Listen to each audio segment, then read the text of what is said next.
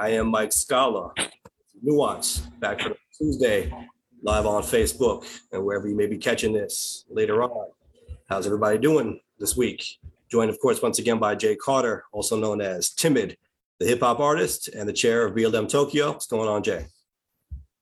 Uh, not much, man. Just uh, suffering my wounds and, uh, you know, trying to, to get better here. It's always something, Jay. It was the laptop. It's always something. I don't know what's going on. My, for some reason, my finger is just swollen, and, and I don't know what happened, or I think I might have had a cut or something, and maybe something got in it, into it, and so got like an infection or something, but I don't know where it would have come from. I don't know. So how about yourself? What's going on with you? Uh, went to a nice fundraiser this past week. Uh, comedy fundraiser for the local fire department in Hamilton Beach, volunteer fire department. So that was good. Good cause. Good night. That's what's up. Let's get into that, but let's introduce our guest, Daniel. Yes.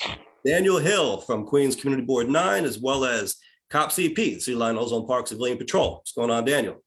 Thank you for having me. This is my first live interview, so excuse me if I'm a little nervous. No. Be here. Good. You're in good hands. Thank you. Yeah, no problem. Everything will be all good. Everything's going to be all right. See, that's in my head right now because, like I mentioned, one of the biggest news out that neither of you are up on, apparently, is the Black Panther trailer for Wakanda Forever. Just dropped like two days ago because there's the Comic-Con going on and all the new trailers from the movie companies are, are coming out. You know, The Rock's got his new movie that's coming out where he's playing Black Adam. There's the new She-Hulk movie, uh, not movie, but series for Disney Plus. Then, of course, the Black Panther trailer and a bunch of other stuff. But the biggest news has been Black Panther, and they used that song in the trailer, and it looks amazing. And that excitement is lost on both of you, so that breaks my heart. You both have homework.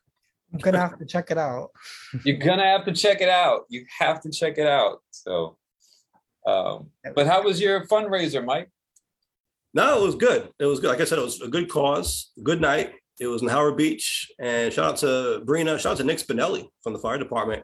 Um, nice. You had some, some comedians up there, you know, some, some funny jokes. And again, it was it was a fun night out, but it was for a good cause. And it, it's good to see the neighborhood coming together to support the local fire department because it's a volunteer fire department. So they depend on people helping them out that way. And this is a good way to do it.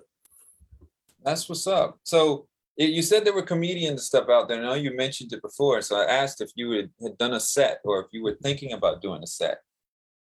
Right. I have not done any stand-up comedy, no, but I actually have been coming up with some jokes here and there and just kind of jotting them down on my phone. So it's kind of like one of those things in my head where maybe one day I'll hit an open mic and give it a try. Yeah, I mean, I think, I don't think it would be, I mean, some people might think it's kind of strange, but, you know, you have that performer background. You know, we, we both did music. Um, we've both done ac- extra work and, and things. So, you know, that idea does come up every now and like, oh, maybe let me give it a shot, you know. Right. Well, especially in hip hop, writing punchlines for raps, there's a lot of crossover there. You come up with something funny, you want to put it in a song, or maybe you might want to do it as a joke. Maybe it could be the same concept, one in the rap, right. One in the joke. So like you said, it's a lot of overlap. And to me, it'll be a fun thing to try. Yeah. Yeah. I know, you know, there's actually a couple of, um, rappers from the scene that that we both know who have, you know, stepped up on the open mic stage and, and done a couple of sets and, and try to do it. Um, yeah, Sam, I think, did it. Jim did it. Yeah, Sosei. Sosei did did it. Um, he actually used to run a comedy weekly comedy night in the in the city.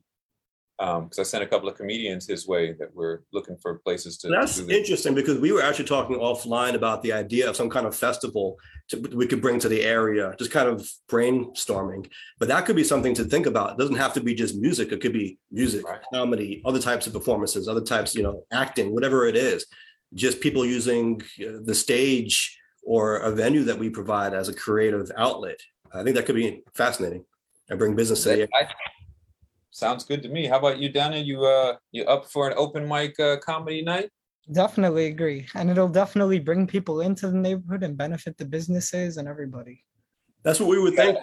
Like, you know, they have South by Southwest in some of these places where it's not just one venue, but it could be the whole neighborhood or several neighborhoods doing it. And you could have over a week, let's say, or four nights, you know, different venues, wow. different events going on all at once. So it becomes like a destination event to spur the local economy.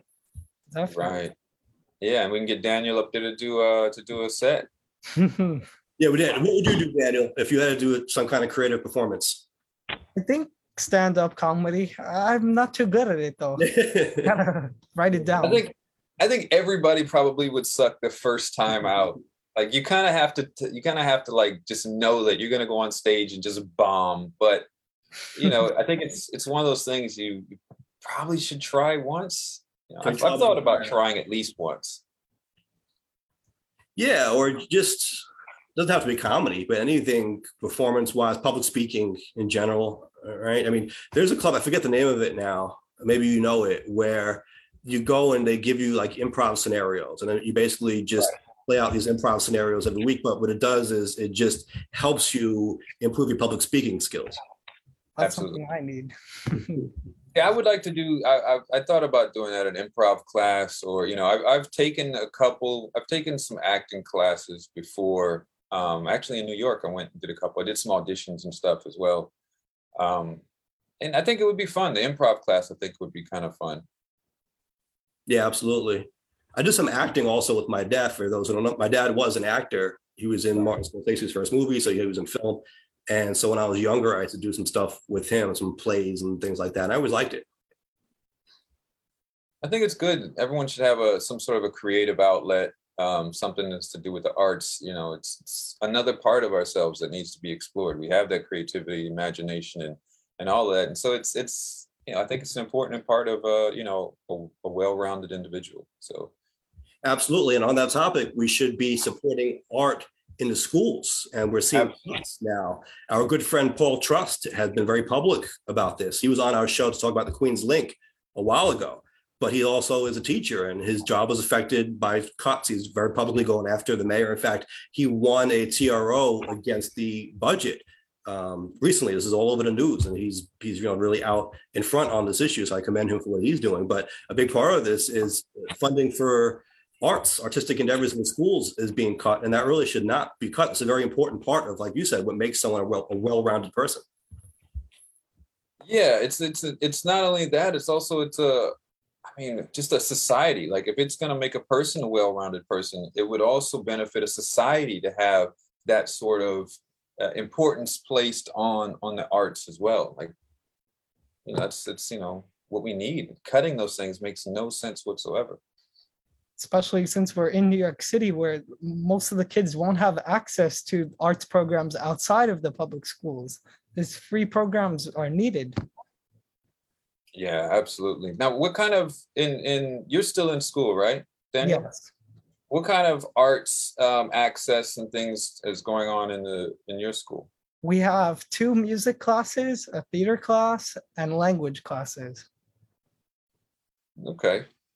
So yeah, I mean, we we need those things. We got to have those things. And and some people, I think a lot of times people want to cut those who are thinking, oh, well, we can't we we can't qualify or quantify these these types of classes into monetary value. But that's, you know, you can't just look at it that way. It it has to be. Right. Well, they look at it like, if we're trying to save money right now, we're trying to cut money, what do we right. cut first? Well, they don't want to cut math and science. They consider that to be too fundamental to their curriculum. So they think this other stuff is just kind of extracurricular. We can get rid of that. Right. But, you know, you need you need that that humanities yeah. types of education, or else you get people who, you know, lack empathy, people who lack creativity, people who, you know, and, and that becomes a problem as well. Right. And you need that creative approach to whatever problem you're trying to solve, whatever area you go into. You need someone who can think creatively, right? Find a different solution, a new way to do something. Absolutely. It's like, you know, exercising that part of your brain. And as you said, empathy. A lot of times in the cr- the crime that we're seeing on the street, people are just shooting each other in broad daylight. There's no empathy there. So as uh, much as we could get in schools and everything, I think would definitely improve. And that should be an interesting study. I would like to see that. Maybe it's out there already, but if you can look at the link, if there is one, between access to art education and, and you know, cultural and musical education and these types of crimes. I mean, do people who commit these crazy crimes have a background in the arts or in culture? I would guess maybe not as much. That would be something to look at, um, to see, you know, if that type of, you know, plays a factor, or if there is any kind of link. Um, but yeah, so. So let's talk about that, Daniel. You mentioned crime in the community. Obviously, it's been a big issue throughout the city. It remains everyone's top issue. You are involved in COPS E P. You do patrols out there in Cityline Ozone Park. Uh, do you think that that makes a difference in terms of deterring crime, or just, just make people feel better? Or you know, what kind of role do you think that plays? Yes, I do believe it makes a difference in deterring crime. Just last week, our volunteers observed somebody who was handle surfing, walking down seventy-seventh Street, feeling all of the handles on the cars, holding a black handbag. We were able to call the police and have the subject apprehended. They, in fact, did steal from a vehicle. So as a patrol, we are playing a role in being a deterrent, but we're not doing it alone. I think there is crime all over New York City. I've been out there. The crime is not as bad uh, in Howard Beach, in Ozone Park, in Cityline, as it is the rest of the city, as it is out there. Right.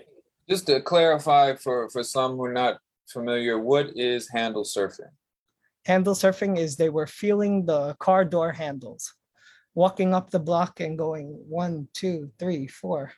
Right, trying to see if there's a car, to see yeah. if a car was open or not. They were able to find an unlocked car and steal a handbag. Right. Yeah.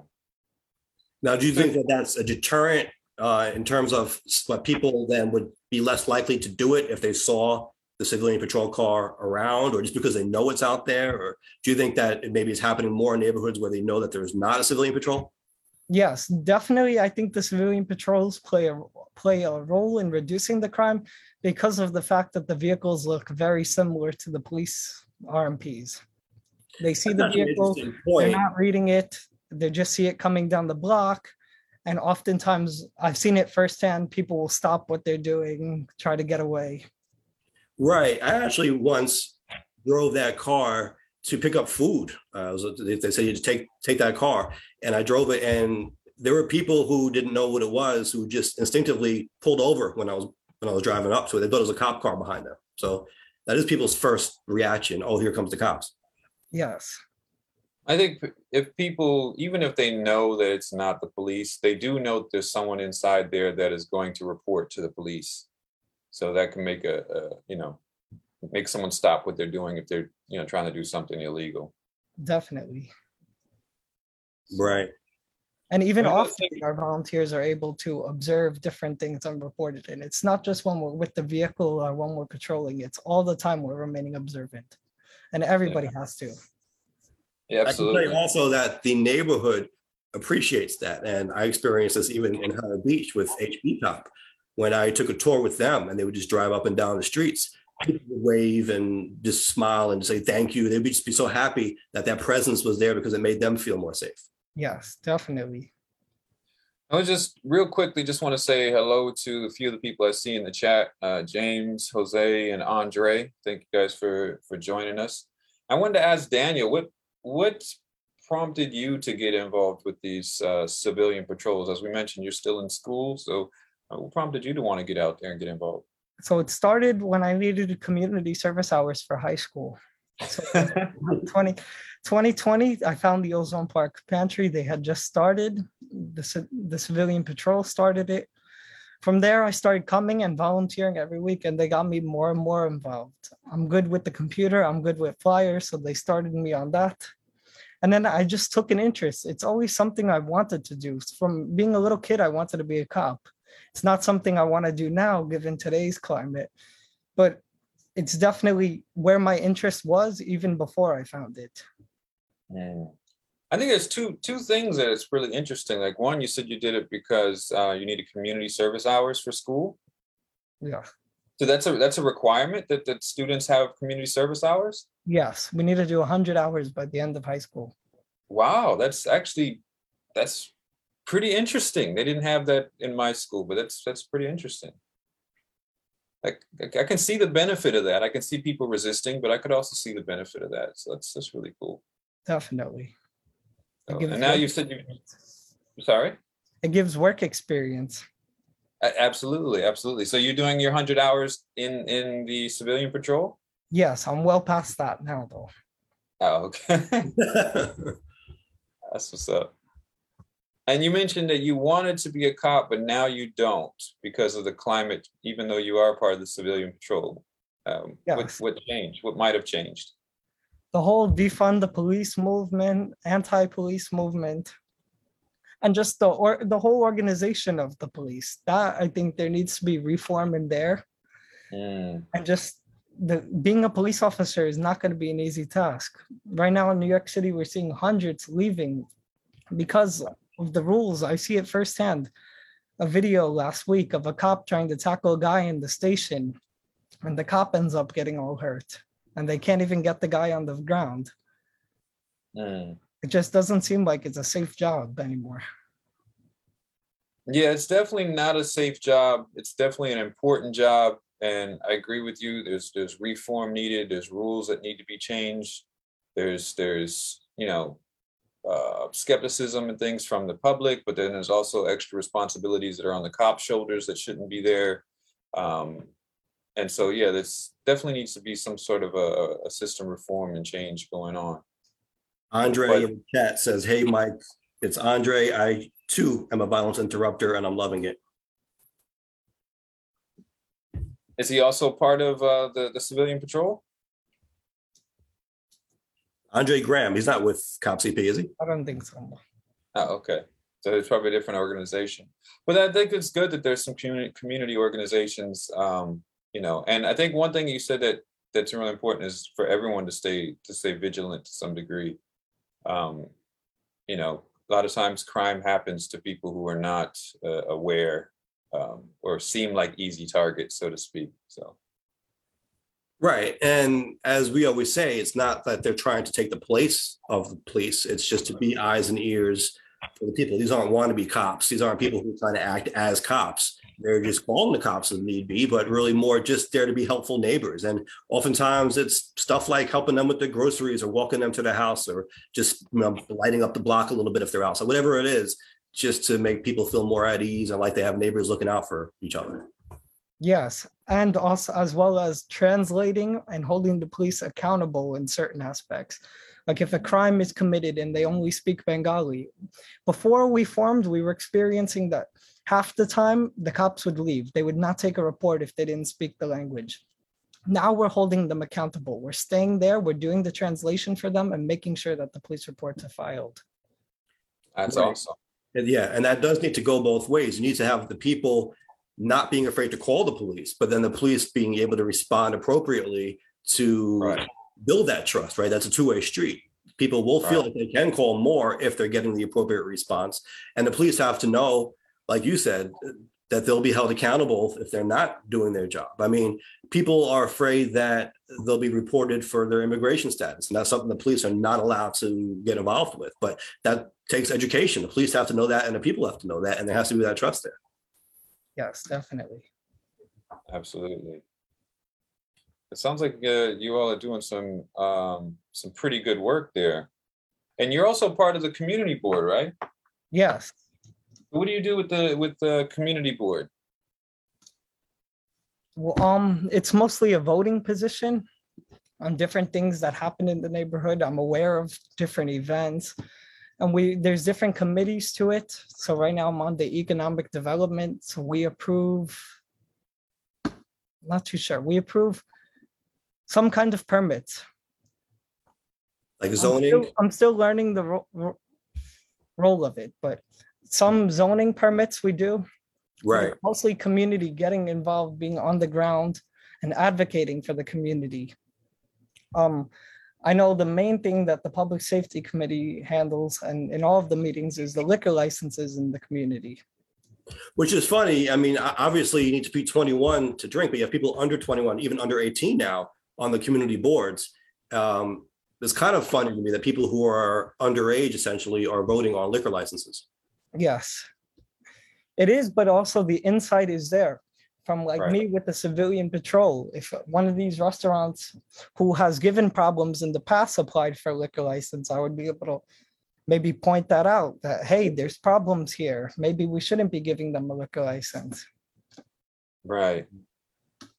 I think it's a it's it's a you know a good thing that that um, you know younger people are also involved. Um, again, I, I would ask, what made you want to get involved in the community board, uh, or even that, and that they even existed, because a lot of people um, just don't even know that community boards exist or what their function are. So what made That's you right. want to? And, and I'll even add to that, because when I was in high school, we never learned about any of that stuff, and probably kids aren't even learning it in high school, but at least now, because of the community service hours, it led him into the community where he was able to learn about some of these things firsthand.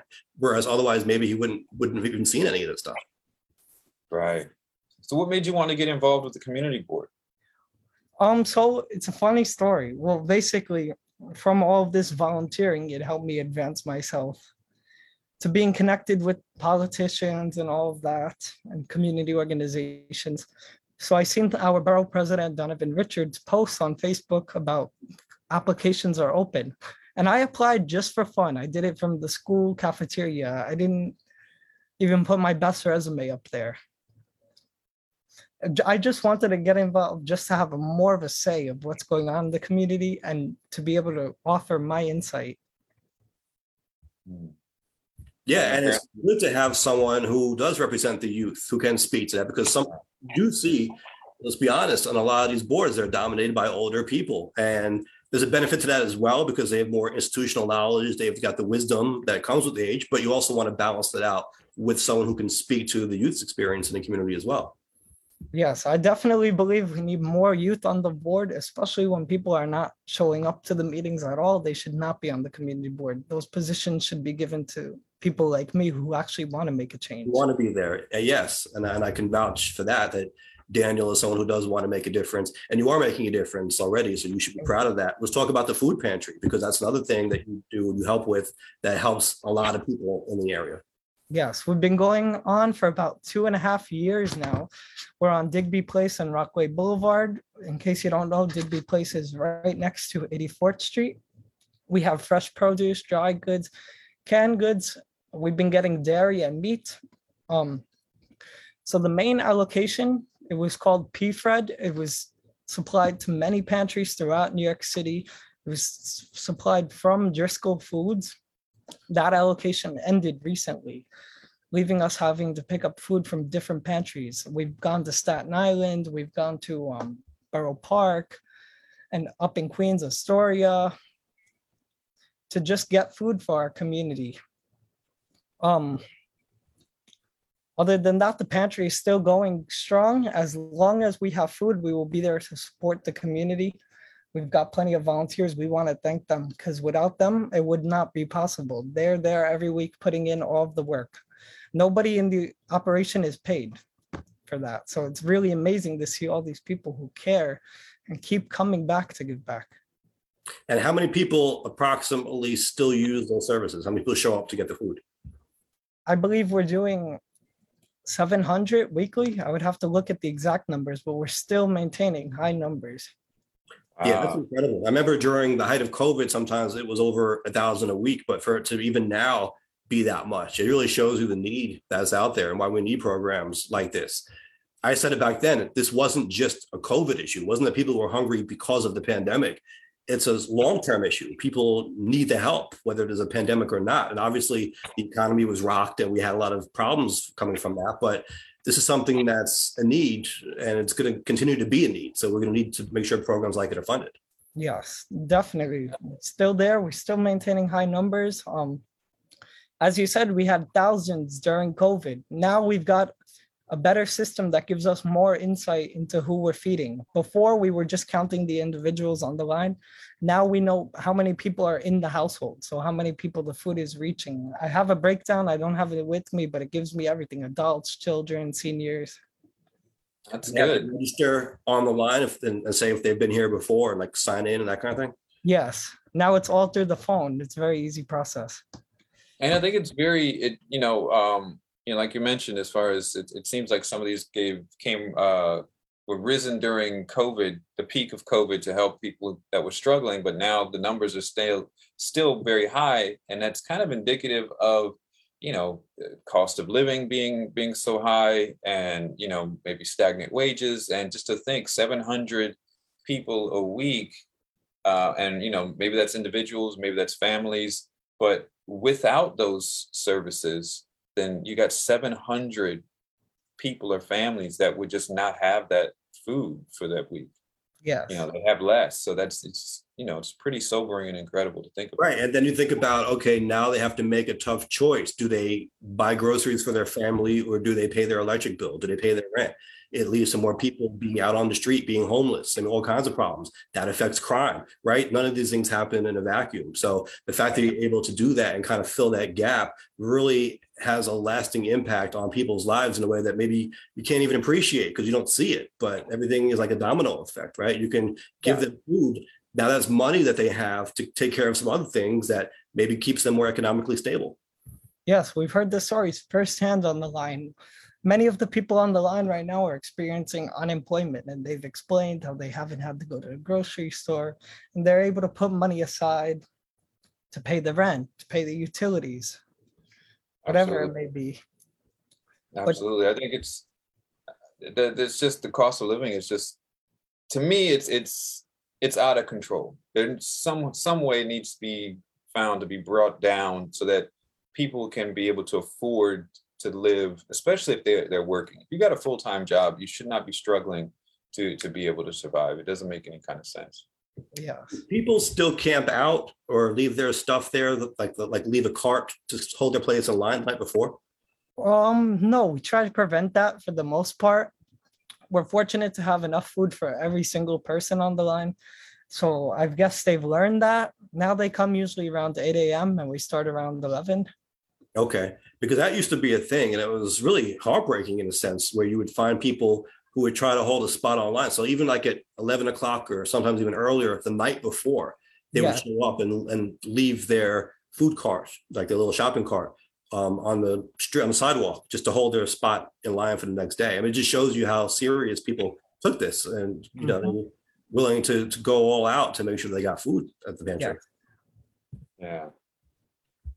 Yeah, that's just sounds like a, that's also really good work. So like you're in, in a lot of these different um, community volunteer types of positions. So what is what is that looking like in the future? Are we looking at uh, future city councilman or something? Is, is that what you're looking to go for?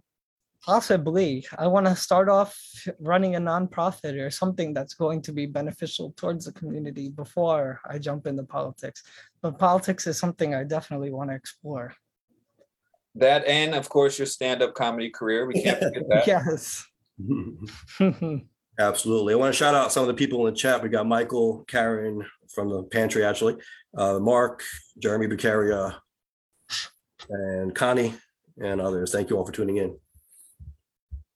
Absolutely. So, yeah, it sounds like a lot of good work. And, and a lot of your peers are probably, you know, there's less people at your age that are involved in these types of things. So what do people around you, your your friends and your peer groups, think about the things that that you're into and the volunteer and community service you're doing?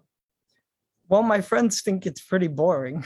You know, they always want to be hanging out and whatnot. But I've brought friends to the pantry, and I've made friends at the pantry because there are people like me who want to give back. And even the people just... We've had volunteers come that just want to get their service hours and leave. And now they have well over one hundred hours and they're still there volunteering because of the fact of how it makes you feel, how giving back, how you're having an impact on people. Right. And this is what makes someone a leader as opposed to being a follower. I mean, Daniel is doing something that he is passionate about, that he cares about, and he makes it cool because now there are other people who are going to follow him, and maybe he'll come to see what he's doing and they say, oh, this is this is a cool thing. I may, maybe I might do some more volunteering. He's not trying to do what other people are doing. He's setting the example. He's setting the tone. And that's what a true leader does. Yeah. And I think I think your your generation, Um, I guess you'd be Gen Z at this point, gets a lot of flack from from people. But uh, I think even though your generation's hip hop is trash, I mean, that's we know that, even though that's the fact. Um, I think in the, in Gen Z, there are a lot of uh, people with with empathy and and community minded ideals that are interested in doing things like volunteering or just, you know, caring about other people's feel, feelings and, and things of this nature. So I think it's, it's you know, even though the, the, the generation gets a bad rap in some cases, I think there's a very, those are some pretty good points. Yes, and we definitely need to see more youth out there getting involved, because it's going to have an impact on our community later on. Absolutely. And I think there's something to be said for that empathy argument, people just wanting fair treatment, because the criticism I often see is that young people have no work ethic, they're lazy, they don't want to work. I don't really think that's necessarily true. I think it's that they want to be treated with dignity. So if you're going to yeah. hire someone young, give them enough money to support themselves. Don't treat them like they're not worth it. Like, you know what I mean? It's, it's, it's people just want, they, they have that empathy for themselves and for others, and they, they just want fairness. They just want people to be treated properly. Yeah. I, and I think that's, I think too, I think, you know, they, it's, it's not necessarily that they don't want to work. It's that they don't want to put up with what maybe the rest of society has kind of just taken as the way it is. You know, You know, we may complain, some of the older people may complain, oh, this sucks, this sucks, this sucks. But, you know, ultimately, like, oh, I have to deal with it. But that that optimism of youth, maybe it is, or their extra empathy, they're like, you know what, we shouldn't have to put up with this. We shouldn't have to work all this time to, to receive hardly any kind of wages for it. This doesn't make any sense. We should have more of a, a work-life balance. And, you know, right. this thing should be changed. We should have care about others and, and this and that. So. I think I think it's a good point of this. Um, I've this seen situation. That quoted also, something like the youth is too naive to know what's possible and what's not possible, but every generation that causes them to achieve the impossible, essentially, because right. someone who thinks, oh, we can't do this, this is just the way it is, it's never going to change. Right. They, you know, you can say that they've got wisdom, maybe, but on the other side, someone who doesn't have that quote unquote wisdom dares to be different and dares to change it. They don't know that they can't do it. And they often find out that they can do it. Right, right. Yeah, it just has to be, yeah, someone has to, to, to stand up and do it. And I think we've got a good generation that, that you know, um, sees that point in many regards. Um, and I agree with Jeremy, nineties hip hop, number one. Okay, I'm with yes, that. Absolutely. Yeah. Also early two thousands, and, and and there's some newer stuff that's yeah. good, but let's let's not say everything is trash. But yeah, but you know, let's let's let's be honest. Let's let's apply some of that that empathy and, and all that into the hip hop, so you, you know that modern hip hop can come up. So, um, but um, yeah, no, that's that's that's really good work that that um, you're out there doing. And um, and so for those who don't know, tell us again where and when people can access the food. So we're every Saturday beginning at eleven a.m. on Rockaway Boulevard and Digby Place.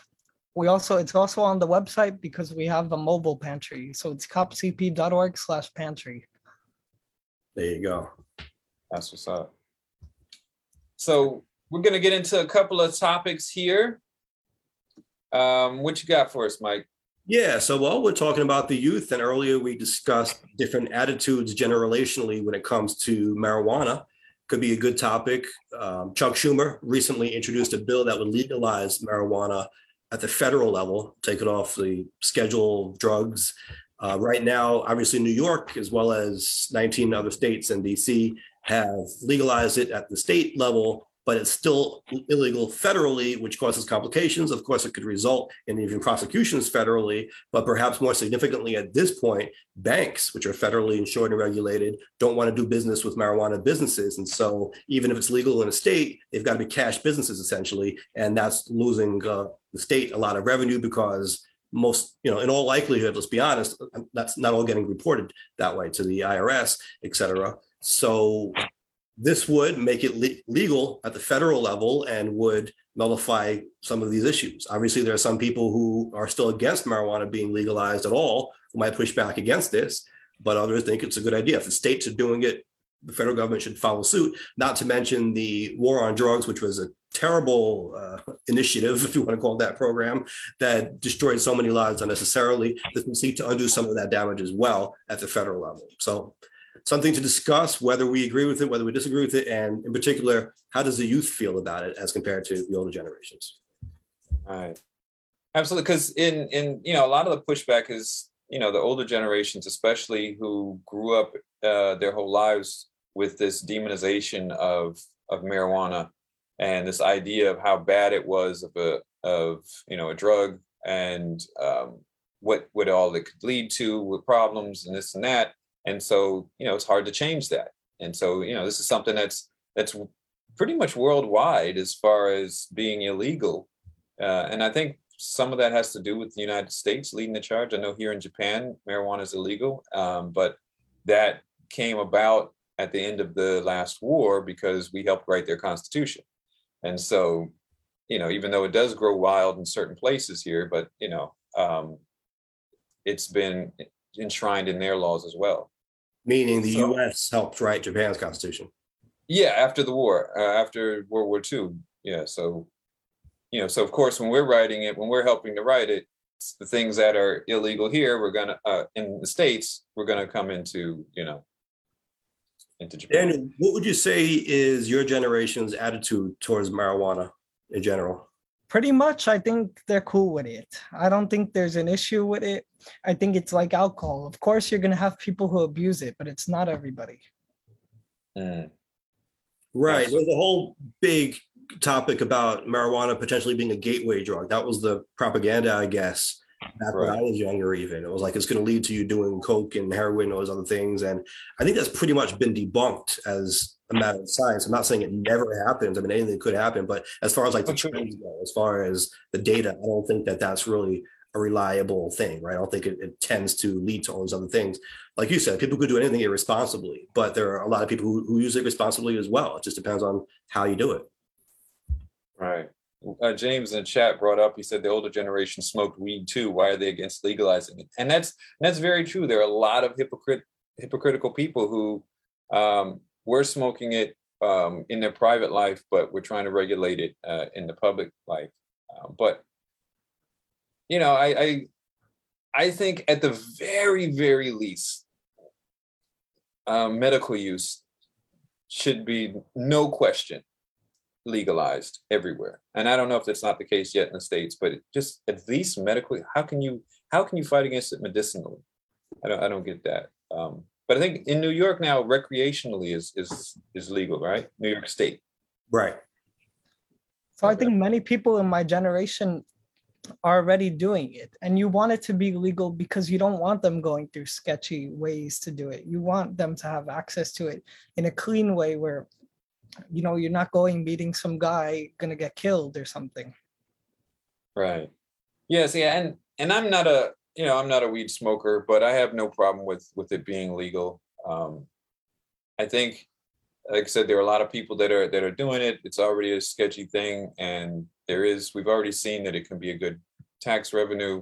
We already do alcohol, which is more damaging than than marijuana smoking is. Um, so, you know, it doesn't make sense to keep fighting against it. Um, What's interesting though is people used to always talk about the Netherlands and how it was legal there, and a lot of people didn't really do it there. And it was this idea that people only did it because it was against the law. And so if you legalize it, people would stop doing it. I'm not sure if that's really the case. It seems like people want to do it whether it's legal or not. Um, right. Separate argument. But I will say that when New York legalized it, I did start smelling it a lot more in the neighborhood, which is kind of weird because I you wouldn't think that the change of the law would make people start doing it. Like now it's legal, so now we're gonna start smoking in our backyard. I, I don't, I don't understand that aspect of it. You think they would be doing it already if they were doing it? No, but now, if they were doing it before when it was illegal, they were doing it trying to keep it a secret. Right now, it's legal. Like, yeah, let's just open the windows, open the doors, and sit out back. Let's just puff one on the. On the I guess that's what know, it is. Maybe yeah. They were doing it, but trying to hide it more, right? yeah, yeah. So yeah, I, it makes sense that you would smell more. Um, These it was days. Funny because it was like right away, as soon as it went into effect, I'll start walking around Howard Beach and all of a sudden I would smell it everywhere I went in the neighborhood. The smell, I think, is a big problem that people have constantly been bringing up since it's been legalized. Um, I've right. heard the calls over nine one one, people calling it sitting, people sitting and smoking on my stoop. I think that people just need to be responsible with it and be respectful with it.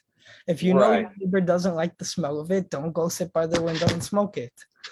I think I think that's a, a good point as far as, as doing it. Like just because it's legal um, doesn't mean that you should just, just start puffing it everywhere because there's still that chance of contact highs. People can still get the residual residual effects from you smoking, just like cigarettes and the secondhand smoke. You still should be aware that your smoke is going to other people who may not smoke, who may have an issue with it. You know, that should still be something that you keep in mind. That's a one difference between alcohol, is that if I sit sit outside on a stoop and you drink a beer, you know, no one else, you know, gets any kind of effect from that beer. But with cigarettes or with any kind of smoke, then, you know, there's an issue there. Right. And there's also the issue of driving. And I think they've made strides to uh, improve right. the problem. But obviously you had a breathalyzer test where you could tell if someone was under the influence of alcohol immediately. With marijuana, it took a longer time for the results to come back. But I think they, they made strides to get quicker results, right? I think you just got to show them some snacks and see how they respond. You know, if they jump at it, and you're like, yeah, you've been smoking. But I think uh, in the chat, James, like the guy next to me smokes all the time, and next door to me smokes all the time. See, I think that is something that needs to be to be to be paid attention to. Like, you don't want to be in your apartment and the next door smoking all the time. Now your whole apartment is full of weed smoke all day. Like, that needs to be paid attention to, that whole smoking type that of also, thing. Yeah, I, I agree with that, but that also goes back to this idea of it's if it's your home, should you be discriminated against people? Like, if you know, if I have a house, I can do what I want in my house, but if I have an apartment, I can't do lawful activities in my apartment that the other person can. I mean, then you start getting into classism and things like that. I mean, they did that when it came to smoking even cigarettes in New York City projects where they tried to regulate that. And a lot of people thought that that was wrong. I mean, if smoking is legal, smoking cigarettes is legal, how are you going to tell people they can't do it in the privacy of their own home? Where can they do it if they can't do it at home? So that becomes a problem. Right. Telling people that just because you live in an apartment or you have a neighbor close by, you can't do something that someone else can if they have an acre of land somewhere. I get that, but at the same time, I think what also needs to be factored in is the fact that it's smoke and it can carry into the neighbor's apartment. Um, you know, years ago, I don't know what the numbers are now, there was twenty thousand people a year that were dying because of secondhand smoke. And so to me, that argument doesn't hold weight. But like, I'm in my apartment, I'm smoking. Well, your neighbor could be choking on your exhaust and getting lung cancer from it. So I don't think your right to smoke in your apartment overrides their right to be able to live. People would say so that your neighbor could move then also. If if you don't want to be with next to someone who smokes, then then move. What if you were there first? It's all about the neighbor etiquette and communicating. Right. Right. And, and that's a good point too, right? I think there's a difference between what the law should be and what the etiquette should be. I mean, you don't want to be just a nasty person, a rude person. If it upsets right. you, why do you have to do it, right? Or do it in a way that doesn't upset them. Put a towel down. Try to find a way, right? Right, right. Um, I think, and and to me, I think it gets pushed to the law when there is no neighbor etiquette and when there are consequences of that secondhand smoke. If your baby next door is now suddenly high because the neighbor has been puffing all night, um, if, you know, you got emphysema because of the secondhand smoke of your neighbor, now it's not an etiquette issue anymore. Now we're talking something even more serious. And that's what kind of forces things like the law having to come into play. And there's also a difference between secondhand smoke of marijuana versus cigarettes, which can be much more toxic, right? Absolutely. Absolutely. Yeah. I, I don't think that, at least from my knowledge, I don't think there's been any cases where um, secondhand smoke has, secondhand marijuana smoke has killed people. Um, it's still smoke, so it can be some lung complications. Um, but as far as killing people, I don't think that's that's been a thing. But maybe we'll see now that it's becoming widespread. Now we'll get more data on what's happening. Who knows? Right. And obviously, as we mentioned, the revenue factor is big. Yeah. The state loses so much money by it not being legal. And just because the state legalizes it, it's still illegal federally, which is always a funny thing, right? Because technically that means that it's not legal because federal law does trump state law. Now, right. It means that the state authorities won't go after you for it. And that's usually who's prosecuting people. It's, you know, local authorities. You don't usually have the feds coming in, but they could. If it was a big right. opposition, they, they still could do that. So that's something to keep in mind, that this would make the law more consistent, at least. It would, it would allow states to legalize it, because right now, in theory, they really can't. Even if they say that they've done it, it's still illegal, right? Right, because at any moment, the feds could come in and decide, hey, we want to pick you up, and we're well within the, the, the law to do so. Right. So, so I guess that could yeah. be our goal question for the week, what people think yeah. on this. So The weekly poll question for our stories and our social media and YouTube, et cetera, is, do you think it's time for marijuana to be legalized at the federal level? Yeah, I think it's a good question there. Um, I'm, I'm anticipating some emphatic responses from that one. It is a topic that people are passionate about. And some people have said that even if the Democrats want to do better in federal elections, they should make this their main issue. There are people who think that. There are people that care about it so much that that will lead to an increase in turnout and people paying more attention and getting involved. I, I guess there are people who are very passionate about this one. Yeah, I think there are. I don't know if I don't know if I would buy that it would be the, the the thing that would tip the fulcrum for for Democrats, but there are definitely people who are seriously interested in, in seeing this become a, a, a legal thing federally. And let's be honest, there are also people on the political right who just want government to lay off everything, right? So they might be for it as well. They're like, let's stay out of people's business. Yeah, that, that's absolutely true as well. Jeremy in the chat says, shout out from H B Cop. Thank you, Jeremy. Thank you, H B Cop. Andre says he's with King of Kings, part of C M S, Crime Management System. So that's the uh, crime prevention that he does. That's what's up. That's what's Jeremy up. Says we should be treated like alcohol. It was a very common sentiment you hear from a lot of people. Yeah, and neither of which are in in Daniel's age range at the moment. So it doesn't really... Stay away from alcohol too. It's not a good thing. Well, we can, I guess since we just dropped the poll, we can talk about our poll results from last week. We asked about shark attacks in Rockaway Beach, and they're on the rise, or at least shark sightings are on the rise. And there's increased concern now. They're talking about doing more patrols and boats and helicopters and drones to watch the shark activity. And so the question we put out is, are you personally more concerned about the presence of sharks when it comes to getting in the water? Does it affect your own personal habits or what you do, or is it life as usual for you? And the response I got was eighty-three percent of respondents on Instagram said that does not affect their habits. Life continues as usual. thirteen percent said they're more concerned now. Mm. Yeah, I didn't really get any responses. I think people just kind of, you know, it's a very local issue, so I didn't get a lot of responses on that in regards to it. Um, right. And for those who don't know, I put the polls up on my Instagram. Facebook gives me a hard time with it. I do have my other stories. We put clips on here on Facebook as well. But when it comes to the polls, for some reason, Instagram only allows me to do it. So that's where you'll find my polls. But Jay also will put the polls up, and you've been putting them up on YouTube Shorts. And so they've been right. to a lot of people, but not necessarily local people. So the people who are seeing mine are more my audience, which is more local Queens folks, but yours is more of a global audience. And so they may not relate to a Rockaway Beach question. Right. Um, so what, what about what about you, Daniel? Does that uh, is that a deterrent uh, that there were some shark sightings? Would that change the way that you uh, approach going to the beach?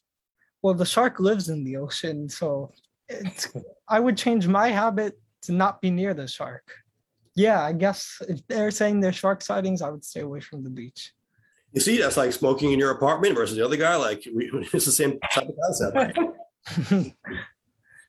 Yeah, and and look, I agree with you. I'm I'm I'm not trying to get out in the water if there's there's sharks out there. Um, and if I do, I'm probably staying. I, I would want to see how far the, the the sighting was. Was it on the shore? Was it further out? You know, how how shallow? It, it, no, because you had a surfer there who was at Beach sixty-seventh Street, not far out, you know, right right there by the beach, who, who felt the yeah. shark bump into his surfboard. Yeah, no, I'm good. I, I'll, I'll chill on the beach. I'm all right. You know, I think I'll pass on that. And I got a comment that we should be more concerned about orcas than sharks. Although it was interesting, they made the point, let's see if I can pull this up here. They made the point that people are mostly afraid of sharks from the movie Jaws, which I think is true. Right. Here was the comment. It's orcas we really should be concerned about. Sharks aren't out to attack humans at all. I think they may make they may mistake us for seals or some other kind of sea life, but orcas are what will probably attack humans. Orcas right. kill great white sharks and eat their livers. People just think sharks are out to attack humans because of Jaws. Yeah, I definitely do think that increases the scare factor there. Listen, I'm I'm good on either one of them. You know, if there are orcas and sharks around, they can go hang out and do their thing. I'll chill on the beach. I, I'm I'm good right now. I might go I might go like ankle deep and get a little, you know, splash a little water on me to cool down, but I don't, I don't need to get in that water if that's the case. One time I was in Miami with uh, iDog, actually, Isaac, and we were jet skiing around Miami Beach. And then we got off the jet skis, and I think we were talking about sharks for whatever reason when we were on the jet skis. We were like, oh, there might be sharks out here. And he's he all of a sudden was like, something bit me. He thought it was a shark, or I guess it's because it was kind of fresh in his mind. So he swam as fast as he could to the shore. But I think it just turned out to be like a crab on the bottom of the water. um, yeah, I mean, hey, look, I, I understand the sentiment. You wouldn't outswim a shark, but I understand the sentiment of it. And I used to, I used to spend a lot of time Uh, in the water uh, on the beach, because I, you know, grew up in Hawaii, and I used to go out and boogie board a lot. I'm talking, I'd be out in the water for, you know, two, three hours at a time, and not on shore. I'm talking, you know, quite a ways out to catch the waves and stuff. And, you know, sometimes a thought would come into my head, you know, uh, something's out here, that's it. You know, it's pretty much over. But, you know, luckily had no encounters. I'm good. Yeah, it's funny. As much as I love the beach, I don't really love going into the water so much. I mean, I'll do it from time to time, but that's not my main thing. Like I, I can just like be on the boardwalk and have a drink, listen to music, and enjoy the atmosphere there. I don't need to actually be in the water or on the sand either. I'm not a huge fan of open bodies of water. I think one of my main concerns when going to the beach over sharks, over whales, is jellyfish and the dirt in the water. If I can't, if the water is not clear, I really don't want to be swimming in it. Now, jellyfish a big problem on the beaches in, in New York?